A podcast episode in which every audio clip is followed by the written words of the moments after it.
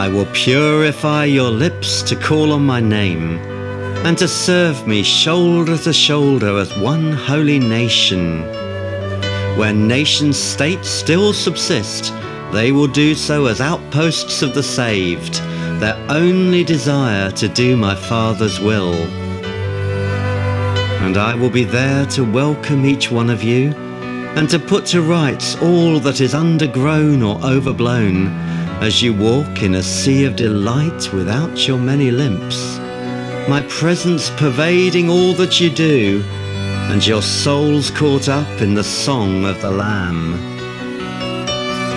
This is where you belong, in the land of the living, where earth and heaven meet.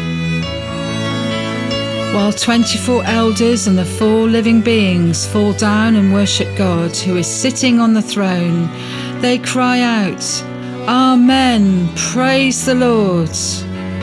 For the Lord our God, the Almighty reigns.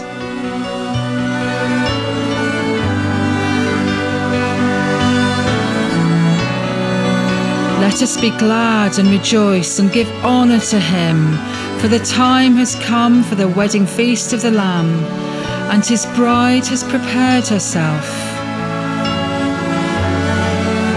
She has been given the finest of pure white linen to wear, the fine linen representing the good deeds of God's holy people.